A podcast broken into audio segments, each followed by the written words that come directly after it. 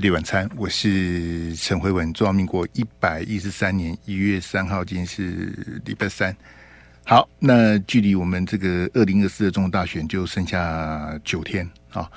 这个一月十三号的投票，好，那从今天凌晨零点开始呢，呃，所有的媒体哈，不管是广播电视、网络啊，各种的媒体平台啊，都不能再公布民调。啊，也不能去谈民调的种种哈，呃，这个其实是一个很奇怪的规定哈，但是我们就遵守吧，哈，就遵守，因为现在的法律规定是如此啊，啊，我们是一个法治的国家哈，anyway，那我们就遵守这个规定哈。那选战的氛围就完全不一样，好，你看看这个三个这个总统候选人呢，就是扫街啦、拜庙啦、陆战的这个哈。但也有空战的部分，就是昨天晚上蔡总统跟赖清德、萧美琴发布了一个他们的竞选的这个影片哈，呃，我也不知道要要怎么讲了。当然，我相信柯文哲跟侯友宜阵营他们也有这个各种的文宣啊，民调不能谈，但是呃，广告啦、催票啦、拉拉票啦，那还有一些奇怪的影片呐。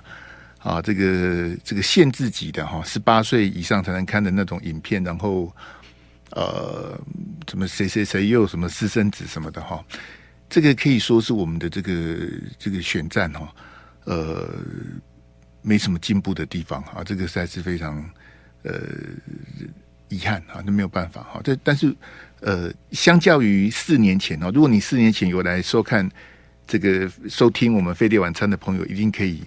呃，很明显的发现说，四年前的我跟现在的我，呃，一样啊，哈，可能还胖了一点了哈，老了老了几岁哈。但现在的我实在是这个这个这个轻松的不得了啊！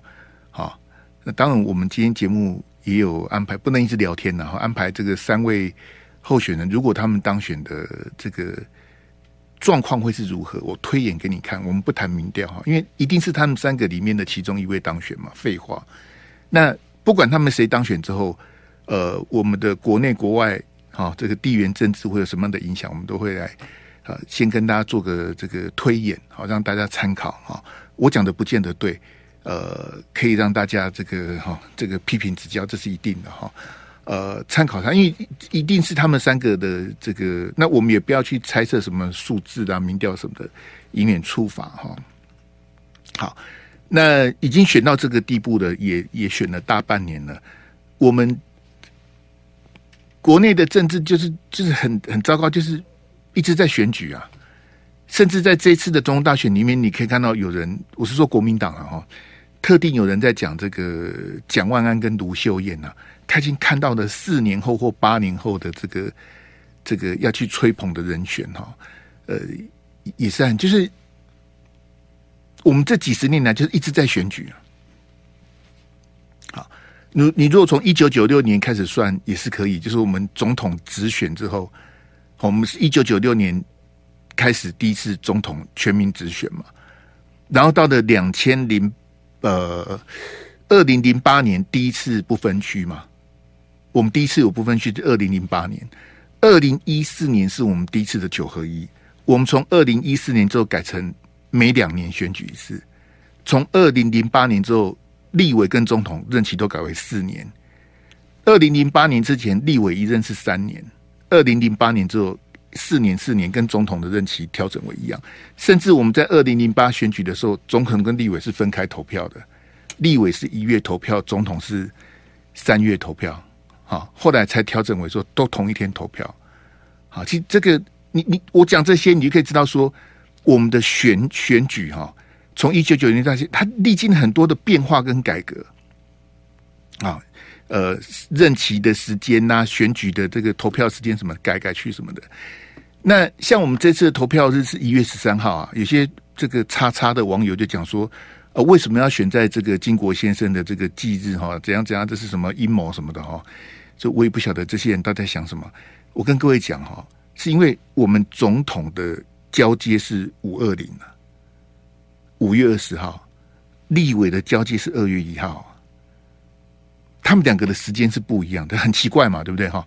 立委是二月一号，总统是五月二十号，所以那你们这两个要同一天投票嘛，对不对？所以你立委一定要在二月一号之前投啊。那你看，二零零八年我们的总统是三月才投票，为什么？因为总统五月才交接，我干嘛一月投票？我三月再投就好了。好，我记得没错，是三二二啦。二零零八年的三月二十二号选总统啊。那现在他们调整之后，就变成都是一月投票，同一天投票，所以你一定要在一月投。然后二月一号他才来立委才来来得及交接嘛，好，那因为你投完票之后，中选会还有他有一个公告的流程啊，谁当选谁落选，然后什么哦各种的什么选举诉讼，他他是一个一个一个 SOP 在那里的，所以他不能一月的最后一个礼拜投票，他会来不及，所以通常我们是一月的这个第二个礼拜六，好，通常的好，通常，譬如说二零二零年我们就是一月十一号。投票嘛，那今年是一月十三号投票，这这个跟那个日期是一点关系都没有啊。但这个没关系的哈，因为很多人都是误解啦、瞎掰什么的。呃，但就如同我刚跟各位讲，就说我们投了这么多次哈，有进步了。阿志来先给我第一标，还有赖清德的那个幻灯片哦。我们看这个赖清德啊，这个他在嘉义啊，还是昨天的新闻去浮选哈。那这个就有这个热情的这个选民啊，应该是赖清德的粉丝没错了哈，就说要跟赖清德自拍啊，好，那自拍这东西不这这不能拒绝啊，这么这么多人哦，那大家粉丝这么热情，这个拒绝怎么好呢？哈，就就就拍了，好拍了，自拍是没什么了哈。那拍完之后，这位女粉丝呢，非常的这个亢奋哦，可能会被哎，第一盖看到亲爹啊啊来咱家来拜拜啊，对不对？选总统哦。好高兴啊，很开心呐！哈，他拍完照之后呢，就搂着赖清德的脖子啊，亲了一下，这样子哈。哇，这个真的是，呃，当然大家都吓一跳，赖清德也不知道啊，然后旁边的国安水户大家都呆了哈，就是说，哎，怎么突然这样子？呃，这个这个当然就是，我相信这个不是演的啦，我我相信这个是突发事件呐。好，然后大家就觉得说，哇，这个。呃，这个怎么会这样子一个插曲这样子的哈？所以你我我找的四张照片，从不同角角度来看，呃，就是这位这个这个女粉丝啊啊，非常的激动啊，非常的开心啊，看到赖清德本人，除了拍照之外呢，够个经济的那哈。那你看这个绿媒呢，就是一定是吹捧嘛，哦，大大夸特夸，就说这个这个这个人气无法挡哈，这赖清德人气无法挡，像像这种。叉叉的这种我就比较很遗憾，就是这种就是造神啊！好，就我刚刚不是讲说赖清德这个这个蔡总统他们不是有一支影片吗？所以还有网友讲说我们要去看，哎、那个是在什么呃什么什么什么新北啦，还是什么什么内湖啦，还是对，还是苗栗，还是还是新竹哪里的？就是说他们影片出现的哪一个景点哦？蔡总统、赖清德、萧美琴他们有开车经过的哈，我们也要去，我们要去打卡。你打什么卡啦？立马好了，他们是在摄影棚拍的啦。你要去打什么卡？你以为他们真的环岛去拍那个影片吗？他们是在摄影棚拍的啊，对不对？而且你照国安特勤的规划，你怎么可能让蔡总统开车，赖清德坐旁边？这完全不符合国安特勤的规定啊！他们两个不可以在同一台车上啊！那点这里啊，不在啊，各位还要去打卡打你个头啊！就这种这种造神哦，来，阿志给我看另外一张来。我们标题标上，我给给大家看另外一张。这个啊是昨天发生在南韩的一个意外哈。那我用两个红色箭头标起来的哈。那右右边这个哈，穿西装打领带这个哈，白头发这个哈，这个是南韩最大在野党的这个党主席啊，李在明哈。那左边这个戴着头上戴着蓝色帽子的呢，这个就是行凶行凶的这个这个刺客哈，这个这个嫌犯哦，他当然当场被捕哈。那这个场景是什么？就是这个李在明，因为他是这个南韩的这个，他去年选总统，好，他落选，好，他去年选总统呢，他是文在寅的接班人啊。文在寅是上一任南韩的总统，南韩的总统一任是五年，是不能连任的。好，所以他是文在寅的接班人。那文在寅跟李在明的他们这个党呢，是南韩最大的政党。好，但是呢，他们总统大选输的，输给尹锡悦哈。好，那这两个箭头就说这个他们相对的那比较比较血腥的画面，因为 NCC 的关系，这个我就我就不要给大家看了，因为也没有必要看了。好，那那那种暴力的、血腥啊什么的哈，我们一切都照 NCC 的这个规定来来处理的哈。虽然我是用口头叙述的，但我们不要讲的太详细。就说，这一个要去行刺的人，他是故意去接近这个李在明，而且他不是第一次了。好，在在之前这个公开性这个活动的时候，他就在旁边这个好这个鬼鬼祟祟，好就伺机下手哈。那昨天呢，他就是。要要签名，要签名哦，就是当做也是当成粉丝嘛，啊，那他头上戴的这个蓝色的那个呢，就是李在明的这个这个宣传物啦，就是我是李在明啊，哈，怎样怎样怎样，他趁机靠近这个李在明之后呢，就拿出凶器啊去行凶哈，那当场这个就被逮捕，好，那李在明在这个安全人员的这个护送之下呢，立刻搭直升机去就医。好，已经脱离险境了哈，这个是不幸中的大幸哈。那我为什么拿南韩的这个事情跟大家讲哈？那阿志给我一左一右哈。这个就是说，你你看新闻哈，当我我不可能像绿媒的媒体这么的肤浅呐，就说赖清德的人气无法挡哈。这你你说侯友宜也好，柯文哲也好，他们各有他们的支持者。侯友谊在国民党的场子，柯文哲在民众党的场子。你说，哎，有没有女粉丝要献吻的？我跟你保证，排队啊！无论是侯友宜或是柯文哲，好，要跟他握手的啦，要跟他合照的啦，要跟他自拍的啦，或是像这个亲代亲的这个说，那我来献吻好了。我跟你讲，一定也是一堆啊。好，所以这个没有什么人气无法挡的。但是国安的问题在哪里？各位听众朋友，我们还有九天要投票。相较于昨天。这个日本羽田机场的这个这个不幸，好，然后更早之前日本的这个这个地震，还有我刚刚给你看的，现在给你看这个另外一张那个南韩的，我们画面上看到有两个红色箭头，那个是南韩李在明昨天遇刺的这个现场的照片。好，我我们不要谈太多这个这个哈这个不良示范的细节，但是我是要告诉大家，我们最。最重要的这个哈 priority 就是在未来的九天，不要有任何的怪招啊，不要有任何的意外，什么开枪的啦，啊，这个行刺的啦，好，因为这个以前都发生过，以前我们的选举都发生过，好，你不要讲南韩，不要讲别人，我们自己都发生过，好，然后不要有这种呃，但我我不是要去骂国安局这，这你不，哎，你你你把候选人包围得太紧哦。他们是会骂人的，因为你你等于是把他跟他的支持者都隔开了嘛。好，他们之前这个像柯文哲也骂过国安局啊，我这样我要怎么选举？好，所以也是两难。我们只希望选举啊平安的进行啊。费力晚餐，我是陈辉文。呃，我之前自己在开直播的时候是不自量力的哈，就是说呃高估了自己的能力哈，呃。虽虽然很抱歉，参加各台的节目，他们都喜欢叫资深媒体人哦，但是比我资深的前辈实在是太多了。那在这个社会新闻这个领域呢，呃，比我高明的更是不是不胜其数了哈。就是我的前辈，我的同业，好，其实他们跑新闻都跑得比我好，好，这个是事实哈。哦，我之前本来想说来做个这个台湾的百大悬案，对对对对，真的。这这不知道在当时不知道在想什么呢？做的百大悬案讲是很容易，但是这个知易行难呐。好，那刚刚提到南韩的例子，还有赖清德昨天的这个国安特勤的这个维护，其实我我举个例子哦，比如说大进场啊，这四年前韩国瑜很喜欢玩大进场，大进场是零分呐，没有人在大进场的啦。你那你，你大进场不是摆明了你就是一个一个一个一个肉靶子在那里吗？大进场是绝对违反国安特勤的规定啊！可是你看每个候选人都要玩大进场啊，对不对？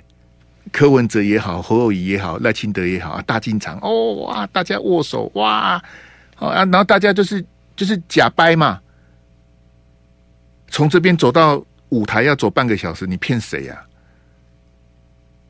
你旁边不是都有国安特勤吗？国安特勤架开你走走走过去，两分钟不就上台了吗？还两分钟上台，可有计价球席不行，一定要旁边这边握一握，那边握一握。郭台铭也是很假掰啊！郭台铭去年不是要选，好积极因想要参选的时候，郭台铭也办了一大堆啊，从北到南办了，他他每一场也大进场啊，你忘了吗？郭台铭其实，哎、欸，你我看安那一各县市安那总安那照，他去年也很累啊，他每一场都跟你玩大进场啊，有没有？你想起来了没？好，他每一场都大进场。当然，他那时候他是这个，他那时候不是总统候选人，他他要怎么大进场？我是告诉你，所谓的大进场，第一个这是演的嘛，怎么可能大进？第二个，这个跟国安特勤的这规定是百分之百违反的。那我们很在意这些东西吗？啊，如果又出事情呢？啊，你你怎么知道哪个阵营不会有不会有什么？什么奥博哈？所以这个讲到这个三一九枪击案哈，所以我要我要这边我要跟大家讲，三位副总统要特别的注意啊。副总统啊，好，为什么我讲副总统哈？内行的才听得懂哈。有我们有三组正副总统，来阿志给我那个那三个的那一张，然后给我那个第二标，嘿，就是谁带领国家往前走那一标哈。我们有三个总统候选人，三个副总统候选人。我们的选罢法的规定很简单，很清楚啊。所以为什么吕秀莲那个副总统他为什么耿耿于怀？就是这样子哈。如果总统出状况，选举是暂停的。我们不是三个候选人嘛？如果是总统出状况，一月十三号就不投票了。任何一个总统出状况，一月十三号就不投票了。好，那中选会必须马上开会，然后看怎么办哈。那如果是副总统出状况呢？继续投票。你去问吕秀莲，所以吕副他很他很不高兴，他因为他觉得吕秀莲从二零零四年的三一九，他就一直觉得那两颗都是要打他的，因为在那个时候陈水扁是选情告急嘛。我现在在讲两千零四年了，不是讲二零二四年了，所以吕吕秀莲副总统他很很生气呀、啊。他后来跟陈水扁很好，那是后来。二零零四到二零零八，就是陈水扁的第二任，吕秀莲很想取而代之啊。那时候不是贪腐吗？什么陈水扁，什么赵建铭啊，什么陈志忠啊，巴拉巴拉巴。那红三军上上街要倒扁什么的，嘿，我再讲一遍哈。如果总统怎么样的话，选举是暂停的；如果副总统怎么样的话，选举是照常投票了。好，所以那你说这个规定合理吗？当然不合理呀、所以三位副总统他特别，这那那你你说我们之前选举的这些叉叉，好这些弊案呐、啊、枪击案呐、啊，甚至是命案呐、啊，有破案吗？就譬如，我们就讲刚刚提到的三一九枪击案，这么多年了，我才不相信三一九枪击案有破案呢、啊。好，但我也帮侯友宜讲一句公道话，很多人都是外行啊，外行在装内行啊，我看的也很好笑。说，呃，三一九枪击案侯友宜要负责，好，那三一九枪击案的侯侯友谊是刑事局的局长啊，对不对？刑事局局长，我请问你，三一九枪击案刑事局局长能做什么？这这把把这些名嘴通通问倒了，因为我跟你讲哈，除了像瑞德哥、诶、彭华干干哥、好谢寒冰、好罗有志，好，除了我们这几个社会线出来的哈，他们其他人都没有跑过刑事局啊，他们都不晓得刑事局在干嘛。我跟你讲哈，三一九枪击案哦，刑事局局长哈没他的事啊，为什么？根你根本轮不到你讲话。开专会的举手发言，你滚吧！不可能。但你你说三一九枪击案办得不好，办得草率，真凶不是陈义雄，莫名其妙结案的哈，你要去批评什么的，我我都赞成啊，因为我也是一样的看法。但你说三一九枪击案查的乱七八糟，怪刑事局局长，那表示你是个外行人啊？为什么呢？我跟你讲哈，警政署长比刑事局长大嘛，对不对？刑事局长是三线三嘛，警政署长是三线四嘛，全警察最大的是警政署长嘛。好，警政署长比刑事局长大，好，没问题，好，没毛病，好。三一九枪击案啊，连警政署长都管不到，连警政署长连讲话的机会都没有，也轮不到他讲话啊。那个牵涉到陈水扁，哪轮得到你警政署跟刑事局讲话啊？警政署跟刑事局是面对警察的时候很凶啊，不怕官，只怕管啊。什么叫做管？就是管中闵的管，我可以管得到你哈，我就很大了。你官很大没关系，你管不到我，干我什么事呢？不怕官，只怕管啊！啊，你。警政署跟刑事局管得到三一九枪击案吗？他他们根本连发言的机会都没有，连连举手的机会都没有。他们就在第一线哦，累得要死，然后根本他们什么都没办法决定啊！就很多哎，侯友宜三一九枪击案怎么样 的？那那一群外行的名嘴哦，你问他警政署、刑事局是什么编制，他也搞不清楚，他根本是状况外啊。然后他就瞎掰，哦，侯友宜要负责，侯友宜怎么吃案，侯友宜案子没办好什么的，那哪轮得到他办啊？连连门都没有啊，轮不到他办。我前几天看一个新闻更好笑，这个哈，这真的都是鬼扯了。说南非五官瑕疵案哦，真正的英雄是谢长廷啊。我说这这就我看喊单薄啊，到底刚谢长廷呢？谢长廷是去插回来啦，谢长廷是去做陈进清因太太的书啦，还是这这么好的什么什么英雄是谢长廷？你也看拜托诶，我跟你讲哦，瞎掰那个人我还认识啊，我还不好意思骂他，因为大家毕竟朋友一场，我还不好意思点名骂他。那你你讲什么叉叉，我也我也不跟大家我讲。南非武官瑕疵案的时候，全台北市的社会记者都在北投。包括小弟我在内，全部的人都去了，谁不去啊？谁敢不去？对不对？全台北市的社会记者都在南非武官单官邸外面，没一个人不在那里的，全部都在。然后呢？然后就是乱成一团呐、啊。陈进兴不在，跟很多台什么什么电话连线、SNG 连线，什么乱七八糟，整个案子都乱掉了。那我请问你，这个案子谢长廷到底出什么力？到底干谢长廷什么事？没事啊！哎，我我我公开来来来，这个哈、这公公跟公开，你看都瞎掰鬼扯的，就算了啦。我跟你讲哈、哦，哎，算了，我不不太想讲那些，因为其实都是政客啦，他们都有政治利益在勾结，才会特别的去帮谁讲话，帮谁讲话。我很同情他们呐，哈好。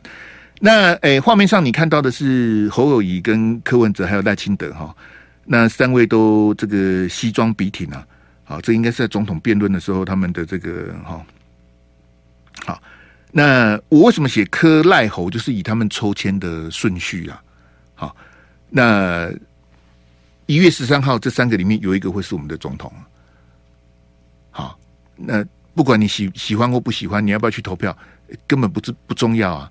你要投就投，你投不下去就投不下去，因为不是你一个人决定啊。我们合格的选民有一千九百万呢，好，预测投票率会去投票的可能高达一千四百万呢。所以你第一个要决定的事情是你要不要去投票嘛？如果你不投票，你就是五百万分之一；如果你要去投票，你就是一千四百万分之一。好，就这么简单，这也没什么学问呐。好，但是呢。无论你对这三个人的好恶为何呢？这三个呢，其中有一个会是我们未来四年的总统啊！这是一件多么可怕的事情啊！那阿志给我柯文哲的第一票哈，来，你看，如果是柯文哲当选的话，当然，如果柯文哲当选的话，我会兑现我的承诺了啊！这个也没什么好恋战。如果是柯文哲当选的话哈，那这一定是联合政府啊！好，为什么叫做联合政府？因为柯文哲他是没有办法单独。阻隔他是做不出来，因为民众党没有人嘛。好，柯文哲之前讲说他已经行政院长都想好了，我是不晓得他讲的是谁啊？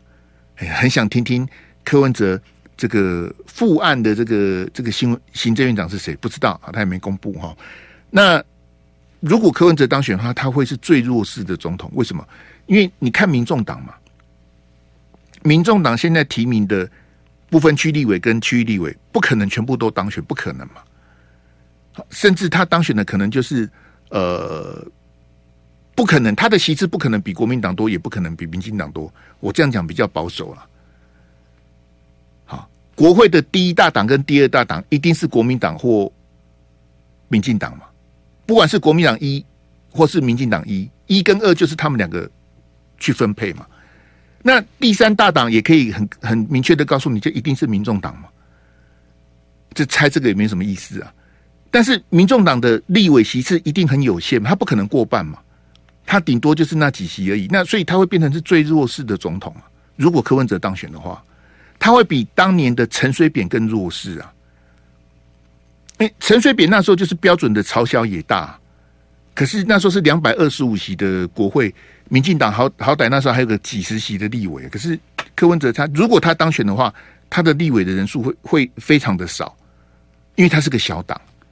那阿志给我第二标哈。那如果柯文哲当选的话哈，这个也是他这两天在笑这个这个蒋万安的部分哦。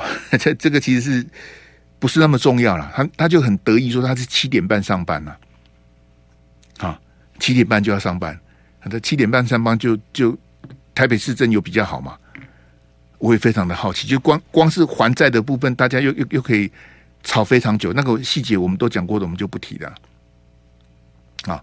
那柯文哲就会去贯彻他的七点半上班，然后呢，就会所谓的军机处嘛，好，可能他雍正王朝看的比较多，然后可能就会有太监呐。柯文哲不是那个北流的事情，他不是说这个这个事情不会到皇上那里，太监就处理掉了。不晓得他的太监是谁啊？如果他当选的话，好，那我我们因为不能谈民调，谈民调现在也没有任何的意义，所以我们是不谈民调的。所以我告诉你说，这三个人里面。一定会有一个人当选嘛？那如果柯文哲当选之后的结果会是什么？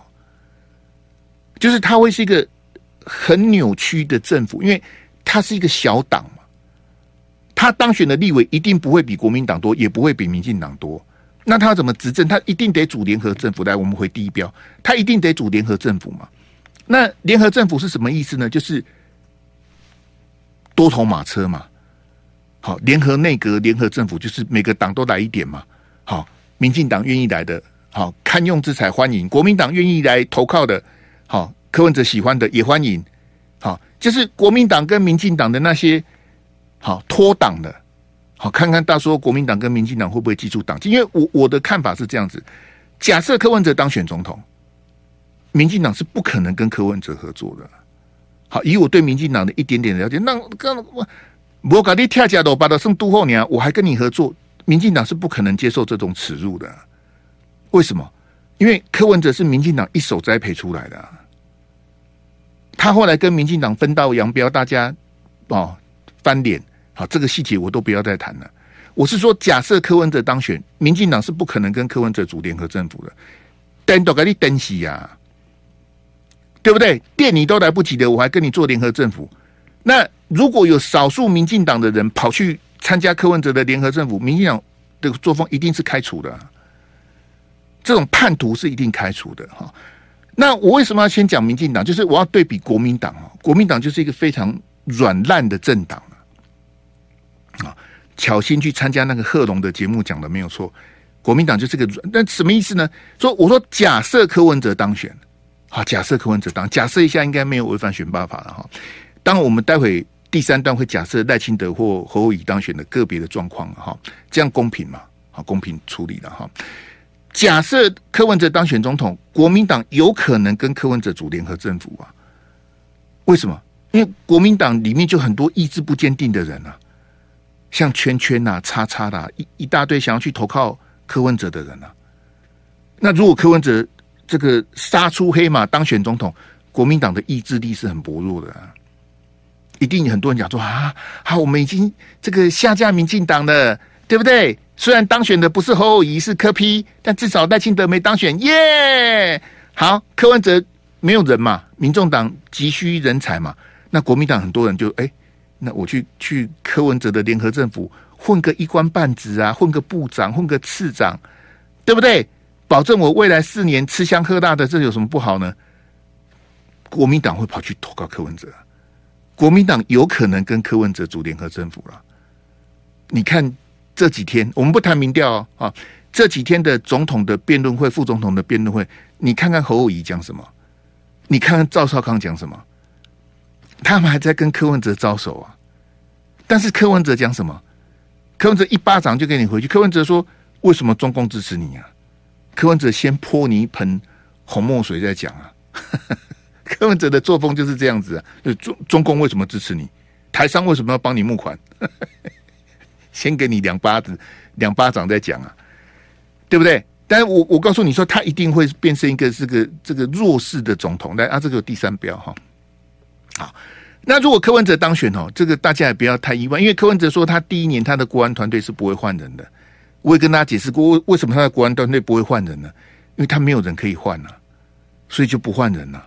那军事外交总统的路线呢？他就告诉你，他走小英的路线了。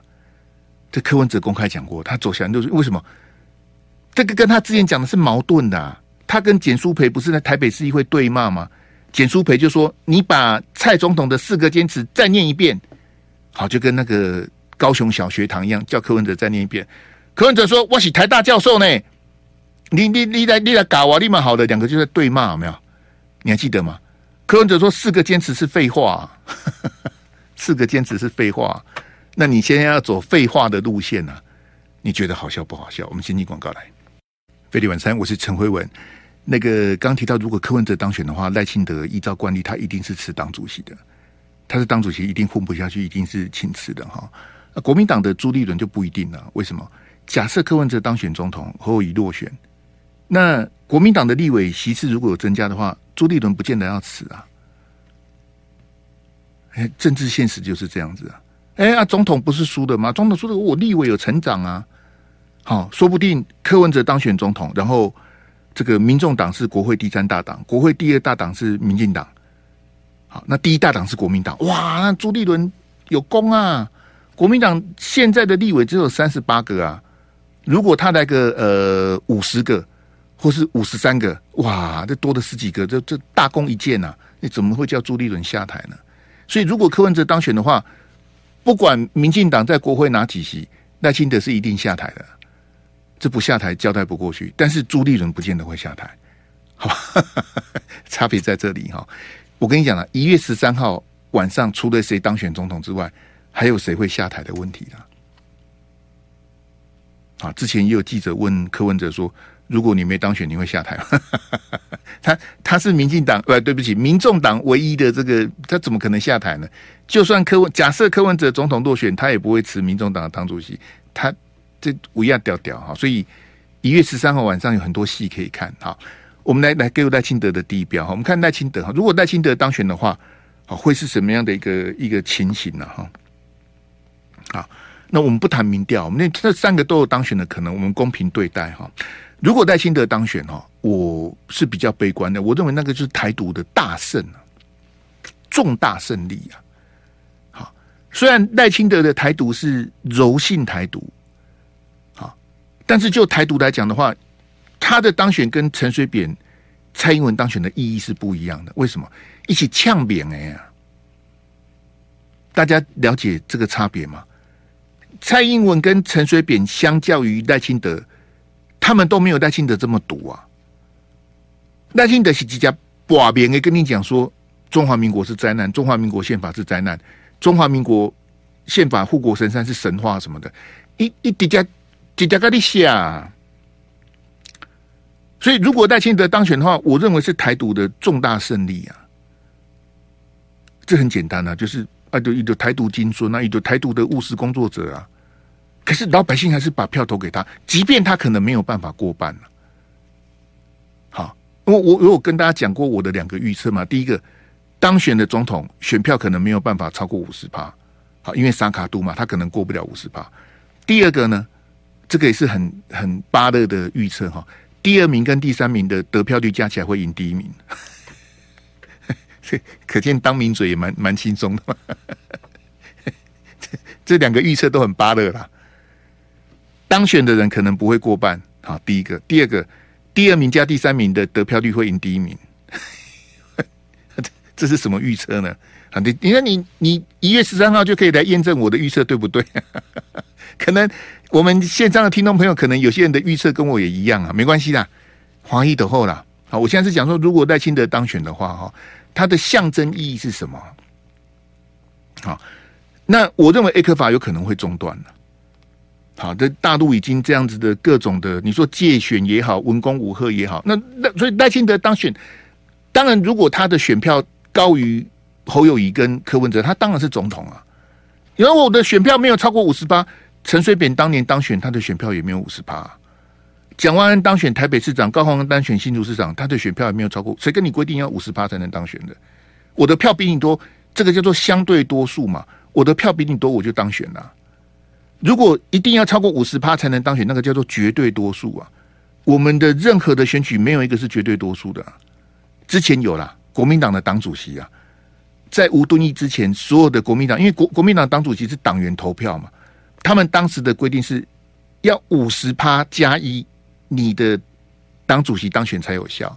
后来规定也改了啊，朱立伦现在是国民党党主席嘛，对不对？朱立伦党员投票他拿不到五十趴。为什么？因为张亚中拿了三十三趴，朱立伦是国民党有史以来第一个选票没有过半的党主席。好了，这个扯远了啦，哈，没有关系。来给我第二标哈。那赖清德的路线呢？我相信大家也都非常清楚，他就是一个抗中保台的路线呢。好，那我认为这个会是两岸的灾难呢。好，为什么这样讲呢？赖清德他的这个调性是比蔡英文更偏激的。这个是公认的，因为赖清德又不是昨天才从政，赖清德从政的时间，我跟你讲了，柯文哲加侯友宜都没有赖清德从政时间这么长啊。赖清德应该是从一九呃九六开始从政啊，董希尊呃不是一九九六，应该是一九九四啊。他得他得想，陈定南在选省长的时候啊，更早。所以赖清德他在政坛已经打滚很多年了，譬如说谢龙介就非常的了解赖清德。好，那赖清德这种抗中保台的调调他是不会改的。好，我甚至觉得他现在都还算收敛。你让他当选了，他一定是原形毕露啊！已已经已经嘛，说话我我我我的压抑力天好不？他现在是硬嘛？啊，我这我快我快当选了，我我再忍一下就当选了我。我相信秦天祥基本上一定是来凶的啦，好，他一定是这个标准的抗中保台，这个会是两岸的灾难呐。好，那如果赖清德当选呢？啊，这个第三标哈，这个蓝白在这个立法院也只剩下杯葛的功能了。好，那这个就牵涉到民进党在立法院有没有办法单独过半的问题呀？好，所以我之前跟大家讲，三党不过半，国家一定乱。我是说立法院的席次啊。好，你你看美国的众议院啊，他就一路跟你对着干呐、啊。为什么？啊，我共和党哎，啊，你你拜登民主党的，我我我我不弄你，我弄谁？你们之前弄我们川普，川普之前被修理得很惨啊，对不对？他我记得是被弹劾两次吧，一个是一个是国会暴动，一个是那个什么通通俄门啊。川普创下纪录，一个总统被弹劾两次，当然都没有过啦，因为。众议院表决通过之后，还要经过参议院。众议院是多数决，参议院是三分之二，你三分之二过不了了。通常美国的众议院大概是，就是共和党跟民主党该是一半一半了，势均力敌了。你比我多两席，我少你三席什么的，你要到三分之二，那是几乎是不可能的啦。众议院呐，众议院是需要三分之二的这个表决的门槛，怎么过得了？不可能啊！那是我可以羞辱你啊！哦，对不起啊，参议院要三分之二，众议院是多数决。好，参议院是一百席，他要三分之二。那我只要众议院，我在众议院提案通过，我至少弹劾你，把你羞辱一顿，我目的就达到了。好，所以我说赖清德如果当选总统的话，要看民进党在立法院席次的这个多寡。好，那有没有办法单独过半？好，那朝野的互信啊，你看这次选举的过程里面，赖清德对侯友谊的攻击，对柯文哲的攻击。很凶啊！那如果赖清德当选总统，你觉得呢？好，那我们也要很公平的谈一下。那如果侯友宜当选总统呢？来，我们第一表来哈，这个侯友宜当选总统，我我当然相信两岸关系会回温呐。好，虽然侯友宜他的九二共识是比较特立独行哦，不像马英九那么的哈。赵少康的九二共识我一听就懂了，侯友宜的九二共识我怎么看都看不懂哈。但是至少如果侯友宜当选的话，两岸关系是可以回温的。好，甚至这个服贸啦、货贸啦、ECFA 什么的相关的这些东西，陆生啊什么的，你可以想象，如果侯友宜当选的话，相较于赖清德跟柯文哲，两岸关系一定是整个都降温嘛、和缓嘛。好，这是可以预见的。好，但是以国民党亲美的态度哈。你国民党看到美国也是跪下来啊，民进党、民众党看到美国也是跪下来，所以对美国而言哈，谁当选意思是一样的啊。你们看到我都跪下来，谁谁跪谁 有什么有什么不一样吗？哪一个人敢敢干掉美国的？没有人敢屌啊，对不对？所以对美国而言，不管是这三个谁当选，美国根本无所谓啊，只是谁比较听话，谁比较好塞狼，差别是在这里。但是两岸关系就不一样了。所以我刚刚特别提到，如果是赖清德当选的话，两岸关系只会越坏。那如果是侯友宜当选的话，两岸关系一定是可以回温的嘛？好，那第二标呢，我们看侯友宜如果当选之后会不会？当然，这个要看赵康他们会不会承诺去推内阁制啊？啊，内阁制。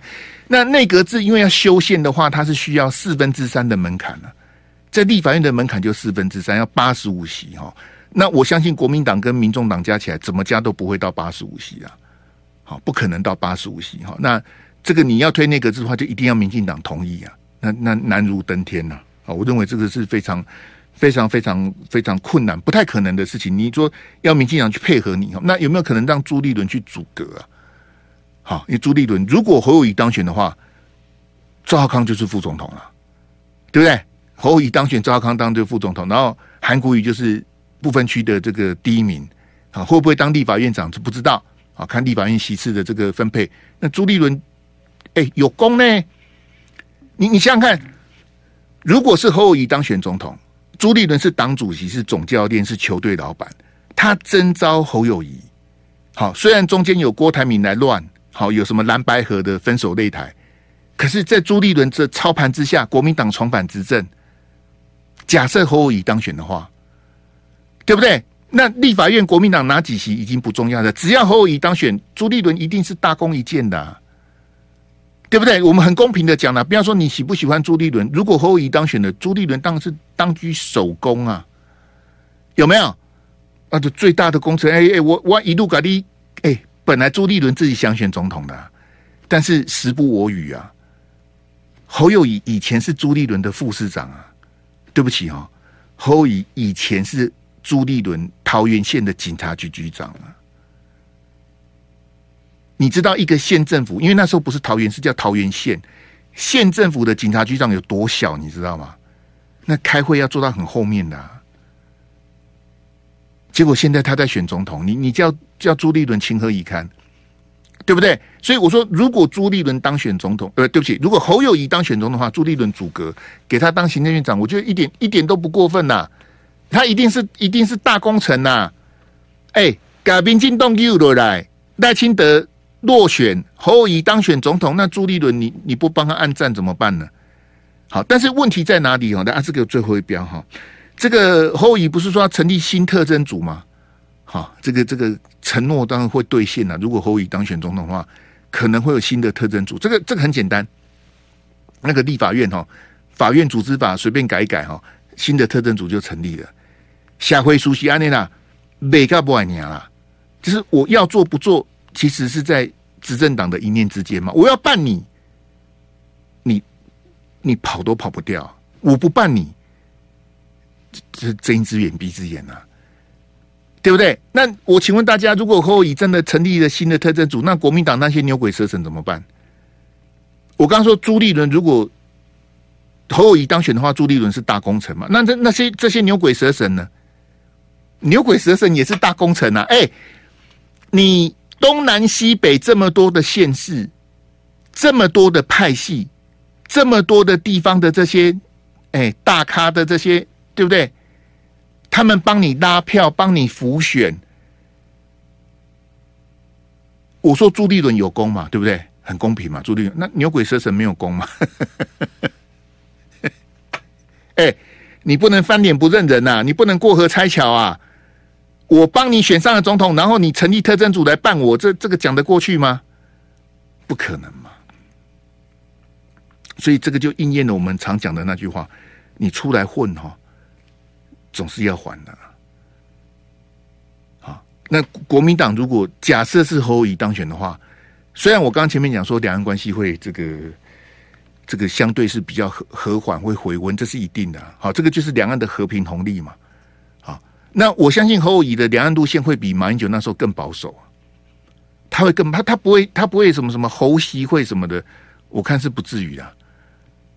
他不会像马英九这样子，他会也他丢淡薄，但是一定是比赖清德、比柯文哲来得好，两岸关系会比较好。